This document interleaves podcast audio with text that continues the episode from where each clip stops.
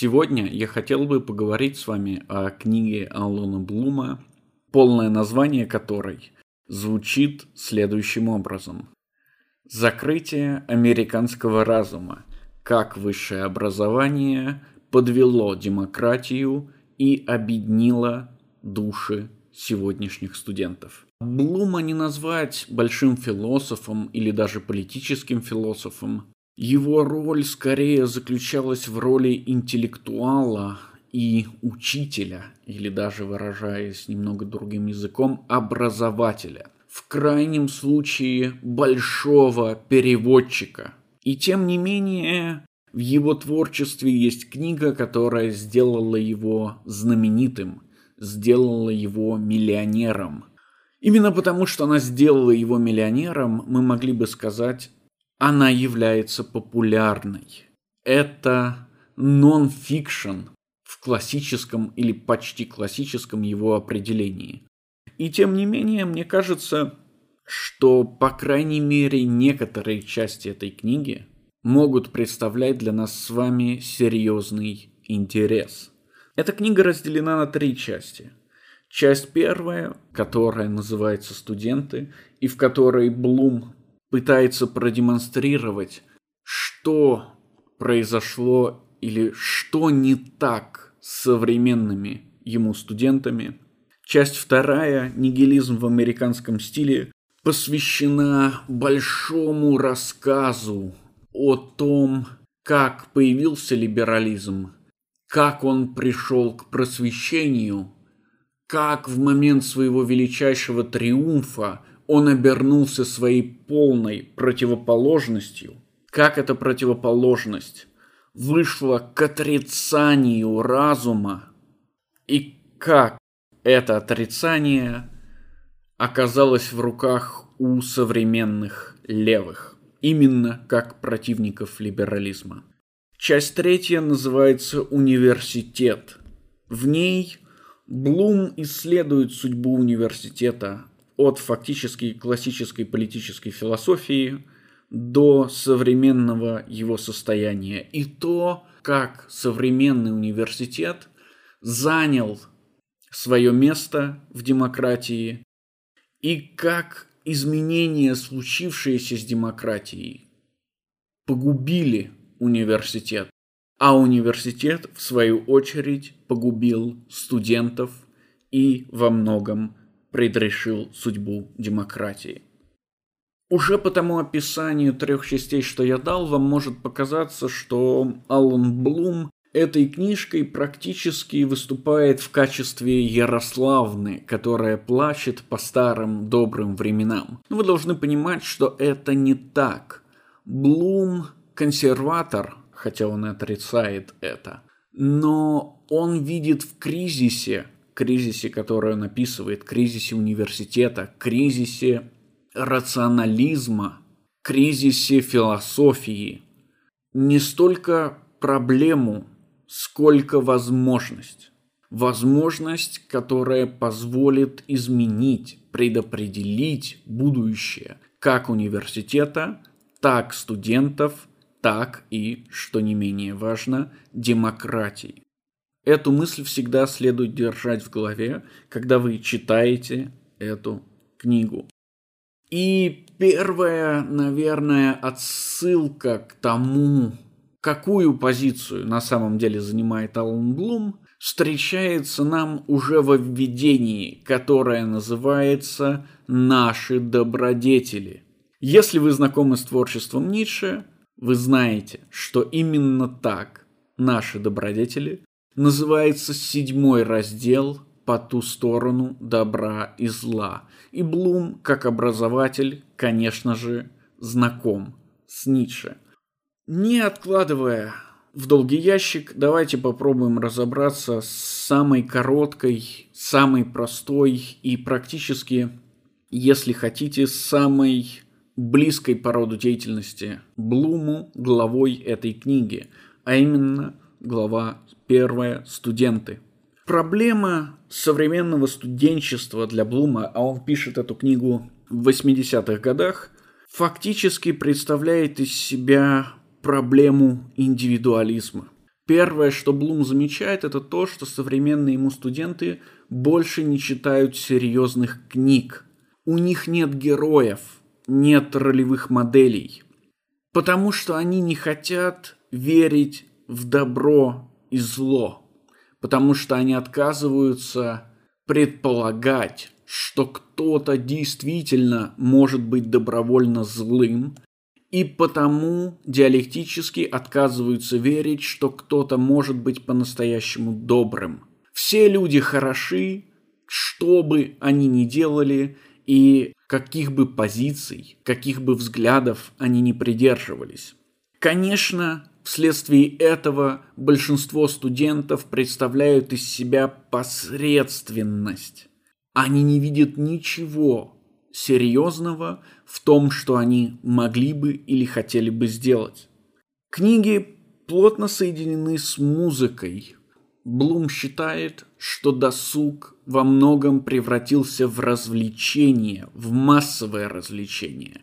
И, конечно же, по умолчанию интеллектуальный досуг номер один помимо книг – это музыка. Кино никогда не было, как вы прекрасно понимаете, досугом. Оно всегда было лишь развлечением. Но музыка превратилась из досуга в развлечение потому, что она больше не требовала интеллектуальных усилий. Чтобы понимать классическую музыку, чтобы наслаждаться ею, студент должен был подвергаться постоянным тренировкам, должен был прилагать усилия, должен был иметь хотя бы общее представление о том, что такое музыка и как она создается. Но современная музыка оказывается гораздо более доступной. Она доставляет или позволяет студенту окунуться в экстаз, не будучи подготовленным к ней, будучи полностью о ней неосведомленным. Ритмы современной музыки, говорит Блум, похожи на очень древние ритмы тройболистских танцев. Они экстатические, но при этом они полностью отказывают человеку в его разумности, в необходимости понимать, что происходит и почему это происходит, опираясь лишь на чувства. Подобная невзрослость студентов передается и в отношения, говорит Блум. Мир стал релевантным, он стал относительным. И в этом релевантном мире, в мире, где все позиции равны, в мире, где все ценности одинаково хороши, студенту не на что ориентироваться, кроме как на самое базовое из того, что он имеет. И я цитирую, «Пустота ценностей обращается принятием природных фактов в качестве целей». Но природные факты человека заключаются в его телесности, в возможности получать чувственные удовольствия. Таким образом, целью человеческой жизни становится самоудовлетворение. В релевантном мире, в котором обитает современный студент, нет принципов, проектов или целей, которые бы рождали в нем веру только акты принятия. Это быстро, говорит Блум, ведет назад, ведет прочь, ведет к отказу от современности с ее толерантностью тех, кто опоздал к ее пиру. Тех, кто в Америке долгое время не мог получить высшего образования и чаще всего не может получить и сейчас. Эта ценностная пустота, в которой оказывается студент, усилилась феноменом сексуальной революции – Сексуальная революция обеспечила не принятие страстей, не победу над ними, а факт их безопасности. Если люди сходятся вместе, то только ради получения удовольствия, и решающим в этом схождении является факт не получения неудовольствия. Это значит, что в первую очередь оба партнера думают о том, как построить отношения таким образом, чтобы из них можно было выйти с наименьшими потерями? Чтобы чувствовать как можно меньше боли, чтобы не искать виноватых. Результат такого подхода к любви, естественно, говорит Блум, разрушает образующиеся семьи. Мужья, которые не хотят причинять вреда или испытывать вреда от своих жен, на самом деле не готовы нести никакую ответственность за происходящее, потому что ответственность означает вред. Дети, которые оказываются полностью отделены от родителей, потому что те озабочены лишь собственным благосостоянием, лишь собственным удовольствием и неудовольствием.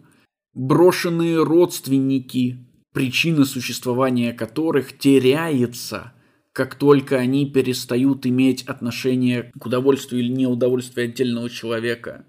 Наконец, семейное равенство – эмансипация женщины, которая подвело ее к независимости и потому попытки уравняться с мужчиной и значит выбросить все мужское из мужчины как опасное, как сексистское, как нечеловеческое, но практически животное. И тем самым полностью закрепостила его.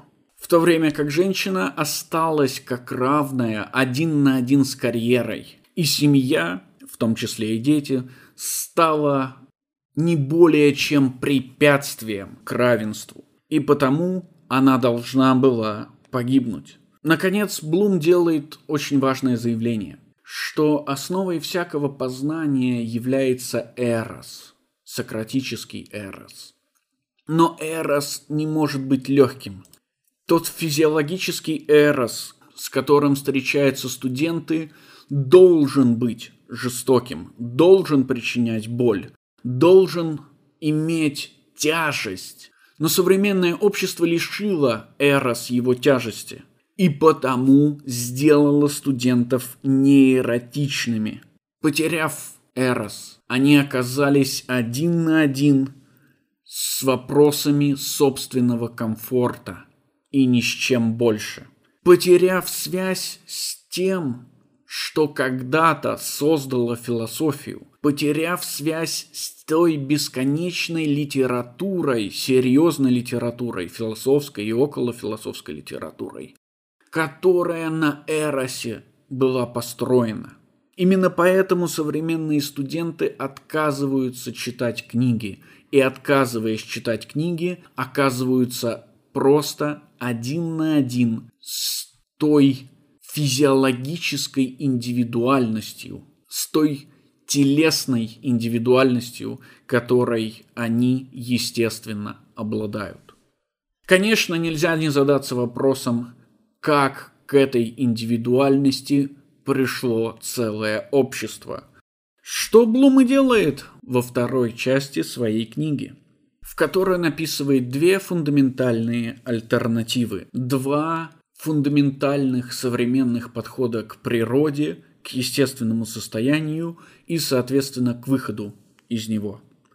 Первый подход мы смело можем назвать либеральным или классически либеральным. Он гласит, что природа людей ведет их к войне, и потому целью государства, искусственного государства, есть мир, спасение от того ужасного состояния, естественного состояния, в котором люди находят себя. Природа плоха, а потому она должна быть завоевана.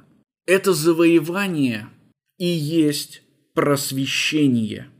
Просвещение освобождает эгоизм людей, который до сих пор вел их к войне, превращая его в эгоизм, ведущий к общему благу, к пониманию того, что есть общее благо и как его достичь. Однако, когда просвещение достигает своего пика и находится в зените, оно получает смертельный удар от нового подхода к природе, естественному состоянию и государству. Оно получает удар от Жан-Жака Руссо. Руссо убивает просвещение, заявляя, что общество – это не благо, а зло – на самом деле, за злом смерти, о котором говорили изначальные либералы, Гоббс и Лок, стоит благо жизни.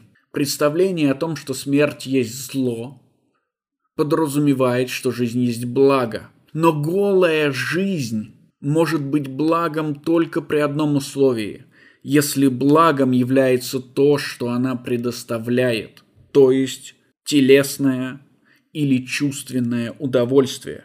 Удовольствие жизни доступно дикарю, но недоступно цивилизованному человеку, потому что цивилизованный человек уже сильно оторвался от естественной жизни, он испорчен, а потому его целью становится возвращение к изначальному состоянию. Значит, для того, чтобы заново стать цельными, люди должны жить в согласии с самими собой, в согласии со своими чувствами. Но это согласие ведет людей прочь от всякого общества, от всякой цивилизации, потому что в ней нельзя найти удовлетворение. Она сдерживает чувства. Она построена на том, чтобы сдавливать их, а не на том, чтобы их освобождать. А значит, освобождение чувств ведет в анархизм.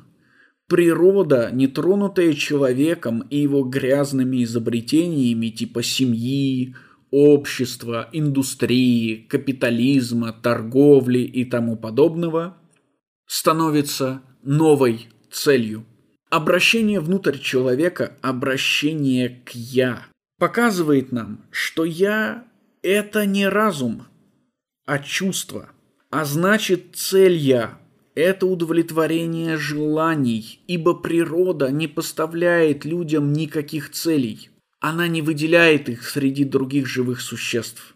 Человек получается не целым, не микрокосмосом, а лишь одной из частей природы. Это, в свою очередь, значит, что хорош не тот, кто заботится о других, но тот и только тот, кто заботится о себе. Забота о других, забота об обществе становится сомнительной, то время как эгоизм, и в первую очередь чувственный эгоизм, становится несомненным. И все-таки руссейская мечта недостижима. Люди должны жить вместе. И эта жизнь становится возможной благодаря изменению человека, его культивации, или тому, что проще назвать культурой. Культура, говорит Блум, есть движение человека в истории, из-за чего история оказывается важнее, чем природа. История становится темой нашего рассмотрения. Однако быстро выясняется, что существует не культура, а культуры. И потому встает вопрос о выборе, о множестве.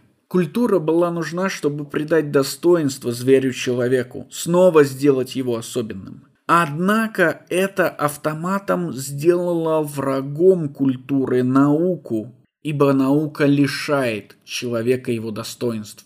Она снова делает его бессмысленным. Культура состоит из ценностей но ценности не могут быть установлены разумом. Следовательно, есть противоречие между разумом или наукой и человеческим благом. И выбор в этом противоречии очевиден. Разум приходит таким образом к отрицанию разума, а философия или наука к отрицанию философии или науки.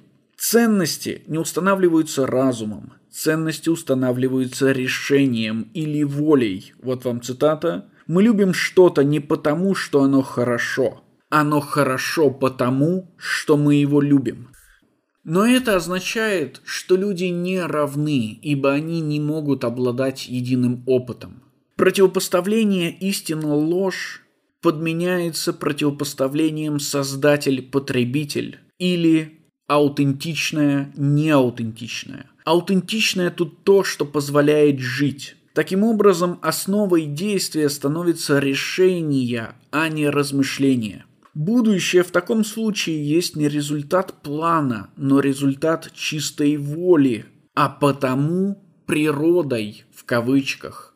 Потому что, как вы понимаете, это природа созданная. Или будет правильнее сказать сущностью человека оказывается креативность. Так человек снова становится особенным. правда, заплатив за это потерей разума. А значит и возможностью жить совместно вне вопроса о том, каким образом достигается политическое господство. Блум заканчивает эту часть коротким размышлением о том, что социализм, анархизм, либерализм и демократия появляются как результат секуляризации христианства. Однако религиозность, в ницшанском стиле и в кавычках, естественно, при этом остается чуть ли не единственным источником всего политического, социального, личностного. Она становится, и вот вам снова цитата, необходимостью как еда или секс. Из вышесказанного уже видно, как открывается дорога в никуда, как открывается дорога в ад, а именно догматический релятивизм. Попытка сделать все и всех равными и тем самым избежать любых и всех проблем и конфликтов. Напоминаю, Ницше хотел прямо противоположного. Ницше хотел, чтобы человек принял свою конфликтность. Но наследники Ницше, левые наследники Ницше, наоборот, воспользовались его учением для того, чтобы лишить человека всякой проблематичности, для того, чтобы избежать всех и всяких конфликтов. В результате, говорит Блум, мы стали воспринимать ненужное как нужное. Мы оказались в ситуации, где ничего никому не нужно доказывать или объяснять, даже самим себе – мы оказались в ситуации полного принятия всех ценностей, в ситуации не релятивизма, а нигилизма. Нигилизма, конечно, действием, а не словом. Мы оказались в пещере под Платоновой пещерой. Описав кратко историю либеральной мысли, а затем мысли социалистической, и закончив ее на соединении ницшанства и социализма, Блум обращается обратно к университету, к его истокам и той ситуации, в которой университет оказался в результате вышеописанного идеологического слома.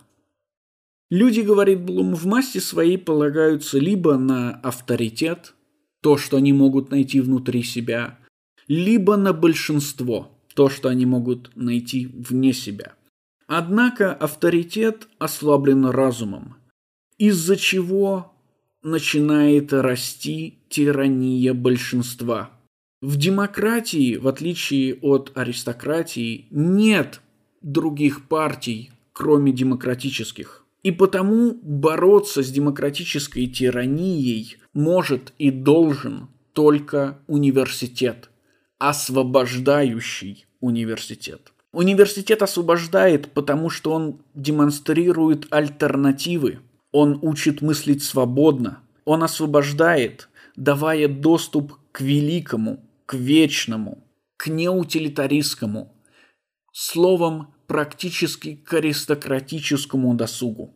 Сущность философии, и это снова цитата, заключается в отказе от всякого авторитета пользу отдельного человеческого разума. Иными словами, сущность философии заключается в освобождении от предрассудков. Но разум и сам может стать предрассудком, и это ужасно.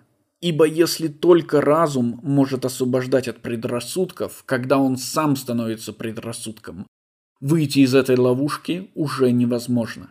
Университет, следовательно, должен сберечь разум от этой судьбы, университет должен давать студентам опыт, которого они никогда не найдут в демократии. Проблема демократии возникла из-за хюбриса, из-за наглости. Просветители думали, что можно всех людей сделать разумными. На самом деле они просто вселили в большинство предрассудок. Классики и, конечно, под классиками Блум понимает в первую очередь Сократа и его наследников, думали совершенно иначе. Классики не пытались просвещать большинство. Или, выражаясь конкретней, классики не пытались отнять у большинства его богов. Однако, возможно, именно поэтому философия и город находятся в конфликте. Философия никогда не служила и не может служить обществу. Единственная точка соприкосновения философия и города, то есть политическая философия, стоит на службе не политического, а философии вообще. Сущность же неразрешимого конфликта между философом и городом заключается в том, что люди любят не истину, а свое.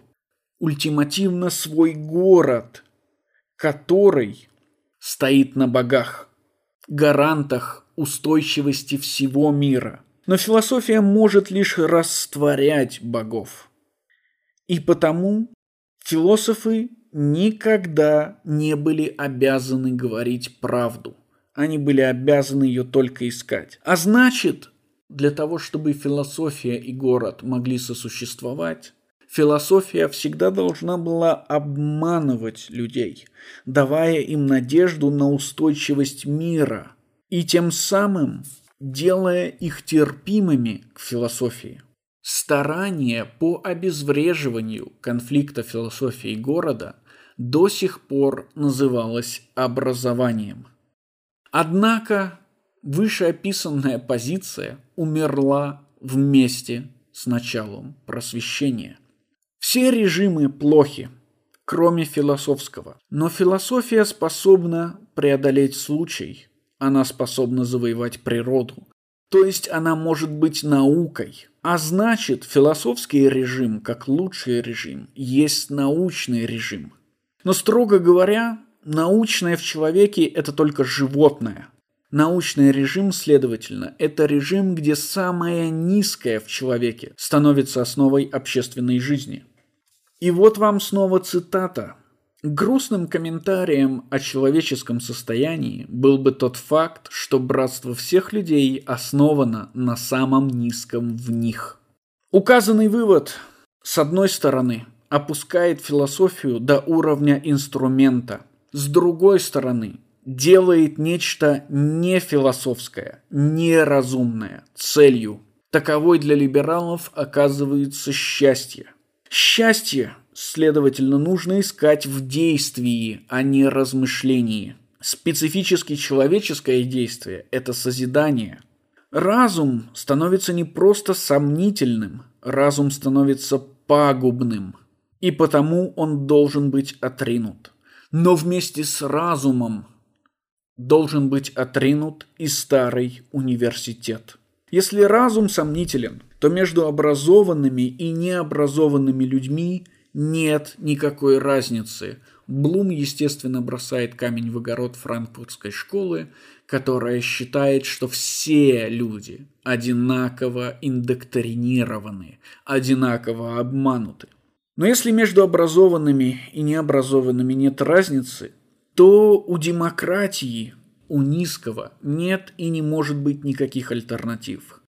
Так демократия обрубает любой поиск высокого. Так гибнет тот самый рынок идей, который так активно продвигался либерализмом а демократия оказывается враждебна любым попыткам возвеличивания или возвышения человека. Ибо большинство всегда низко и должно быть теперь полностью равно меньшинству. Всеобщее принятие оказалось всеобщей изоляцией, образование оказалось узким, предназначенным для получения профессии и потому не нуждающимся в долгом обучении – то есть в университетском обучении. Это видно на примере того, как развалилась наука. Вместо одной цельной дисциплины, почти философской дисциплины, наука разделилась на три ветви – на естественные, гуманитарные и социальные науки. При этом только первые сохранили подобие единства. Физика, химия и биология всегда шагают вместе – в то время как в социальных науках только экономика попыталась претендовать на всеобъемлющий статус. Насколько эта претензия оказалась успешна, я думаю, вы ответить в состоянии сами. А гуманитарные науки и вовсе практически перестали быть науками. Мертвый университет забрал у студентов жизнь, забрал у них возможность приобщиться к великому, к вечному, к тому, что по-настоящему важно. И таким образом потерял причину для своего существования. Блум говорит, люди могут жить по-настоящему, они могут жить полно, читая Платона и Шекспира, потому что они участвуют в сущностном бытии и забывают свои случайные жизни. Но в современном мире, и я хотел бы на этом закончить, подобное образование, заключавшееся бы в чтении Платона, Шекспира, в чтении великих книг, кажется, было бы не только неэффективным и излишним, но и практически невозможным.